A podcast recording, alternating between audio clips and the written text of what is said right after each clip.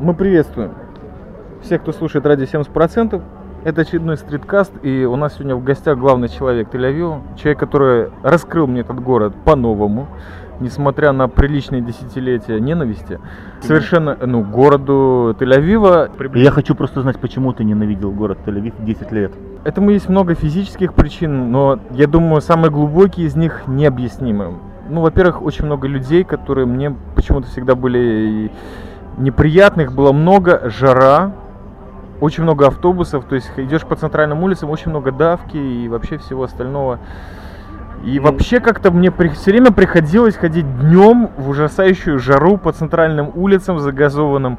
И к морю мне не часто приходилось прорываться, но появился ты, человек из Блэк Джеруса здесь, и вот буквально Вообще в этом году много да. чего поменялось, но факт то, что, Brother, ты мне его открыл по-новому, и в частности то место, в котором уже было записано пару подкастов, вот, Галилео и пиво Чимей, и, в общем, Бразер, у тебя есть еще какой-то вопрос по тель ко мне? У меня, у меня все вопросы к людям, не любящим какие-то города.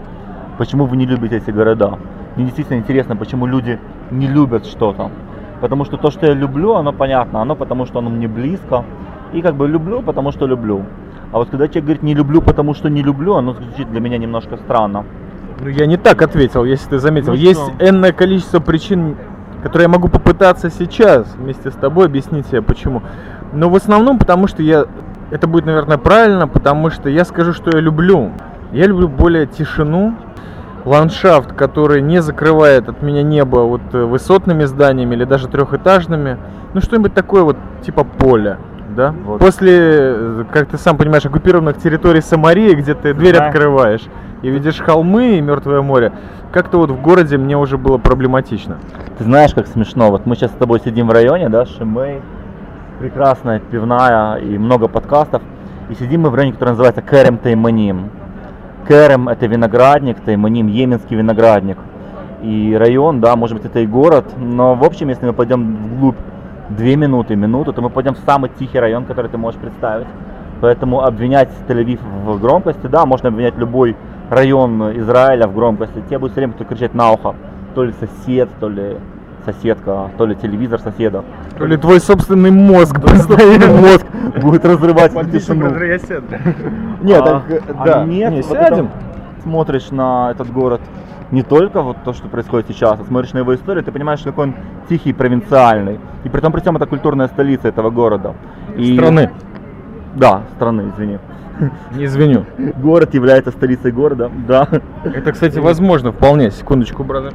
Не, на самом деле, вот тут именно тот район, в котором мы сейчас сидим, очень многими маленькими такими подробностями, которых, по мнению многих, то ли Бог находится, то ли дьявол, очень напоминает э, тот район, где мы тусовались в Джерусе конкретно. Вот чем-то мостовой. Мостовой, да. Фонарями. Вот этими барчиками такими, чуть-чуть замызганными, темненькими, но с хорошими напитками. Не обязательно пивом. Ночь, улица, фонарь и пиво. Все, что мы видим, а аптеки нету вообще. Аптеки конкретно нет. Конкретно аптеки нету. Но я... Аптеку мы работаем, брат. Смотри, э, знаешь, и в Тель-Авиве тоже можно найти свой Иерусалим. Но мне нравится... Иерусалим можно найти вообще везде. Да. А можно ли найти везде Тель-Авив? Это серьезный вопрос. И мне Тель-Авив в какой-то момент нравится больше, потому что Тель-Авив, он как молодая девушка. Как я тебе уже говорил, это город, который может себе позволить все. Он может быть и глупый, и может быть не украшенный, но потому что в нем молодость, потому что он кипит, и потому что он, он, он романтичный. Безусловно, легкомысленный. Легкомысленный по-любому, конечно, потому что только здесь ты можешь увидеть людей, которые ходят э, весь год в тапочках через пальчик. Или в кроксах, бразер. Для русскоязычной публики кроксы обязательно. Кроксы, кроксы обязательно. Я, думаю, что русскоязычная публика уже нормально относится к кроксам. И Не вся. За себя говори, ладно? Ну, мы есть ваши кроксы, мы есть ваша резина на мозг. Но, но я серьезно, и тут есть море. Чего не хватает Иерусалиму для его святости, это море. Я считаю, что много богов, вообще они, боги идут или с гор, или с моря, или боги как бы спускаются или поднимаются. Вот тут часто бывает такое ощущение, что боги поднимаются с моря. А горы это такие, вот все боги, которые спускаются с гор, они жестокие. Они, естественно, жестокие, это грозы, это какие-то такие ветра, Когда бок моря, у него есть всякие прекрасные русалочки, какие-то прекрасные вещи, которых в горах ты, в общем, не найдешь. Ну там есть орлы, бразер, на секундочку. Бро, если ты считаешь, что орел это душевная, добрая, милая птица, то я тебя хочу расстроить не совсем так. А русалочка это милейшее создание, которое можно увидеть в мультфильмах Диснея.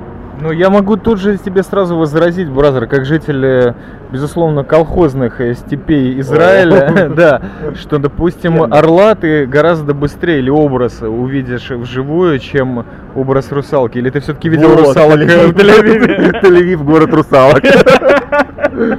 Тель-Авив, город русалок. А что? Я, опять же, нужно понимать, что в Джерус мы переехали из Одессы. Или из Риги? Или... Не, я из, я из кибуца. Я вообще из, я из пустыни переехал в Ты с Иерусалим. с пустыни, да, ты с пустыни поднялся в горы. А, ну вот, чего не хватает это, этому городу, это своей святости. Это так радует, мэн. Закурим? Да, так радует спокойно выйти на улицу и не думать о том, что в этот день ты делаешь работу Бога. Ты как бы ее делаешь параллельно. Ты делаешь вот то, что мы сегодня говорили, скорее всего. Ты делаешь ее с легкомыслием, легкостью. Да, у тебя все хорошо. Ой, бразер, как я сейчас прорубился благодаря тебе. Секунду, я тебя подожгу. Это огонь. Огонь, отметим огнем.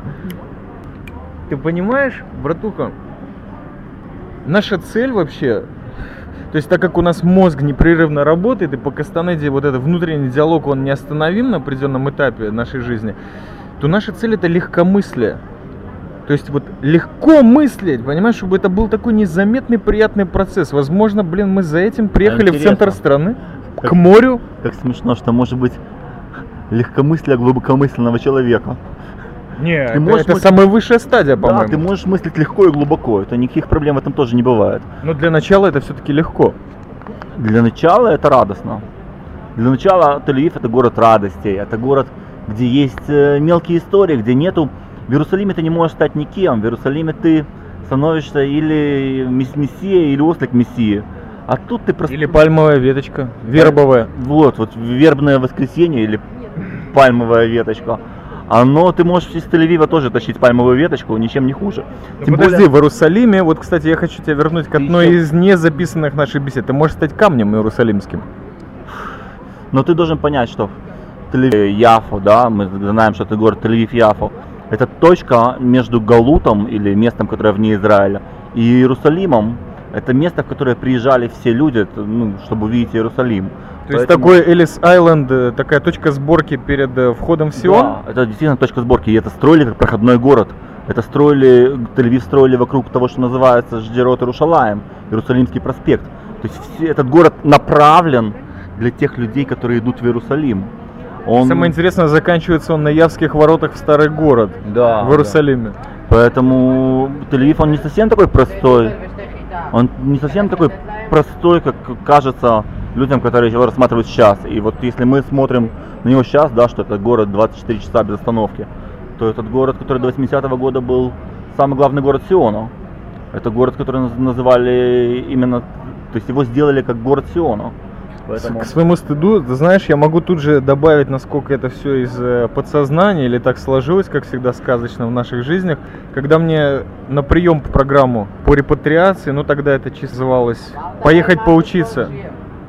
Чего он орет-то, ё То есть я проходил какой-то экзамен, и был вопрос, э, что есть столица Израиля. Так как я тогда в истории э, еврейства очень мало понимал, в основном только по рассказам Бабеля, одесским и э, Шалому Алейхму, по всему его многотомному собранию сочинений, я написал э, «столица». Ну, я сомневался долго, но в конце концов я все-таки поставил Тель-Авив.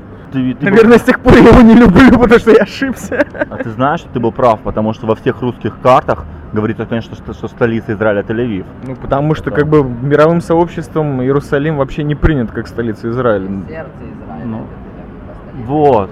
Вот, красота, красота разговора сбоку. Конечно, сердце Израиля это Тель-Авив. Хотя нет, сердце Израиля это, Тель- это Иерусалим. Подожди, а сердце никак с легкомыслием не связано на самом деле, так что это что-то другое.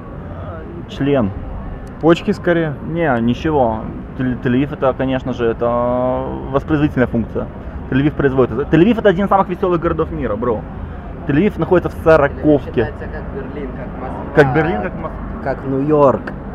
Тель-Авив это, это Тель-Авив действительно это город мира. Это один из немногих городов Израиля, единственный город Израиля, который город. А Иерусалим? А Иерусалим это духовная столица, это музей. Это музей, это, да, это город именно действительно для туристов. Все Город окаменелости, что ли? Э, в идеале хотят, конечно, видеть Иерусалим города, городом камня.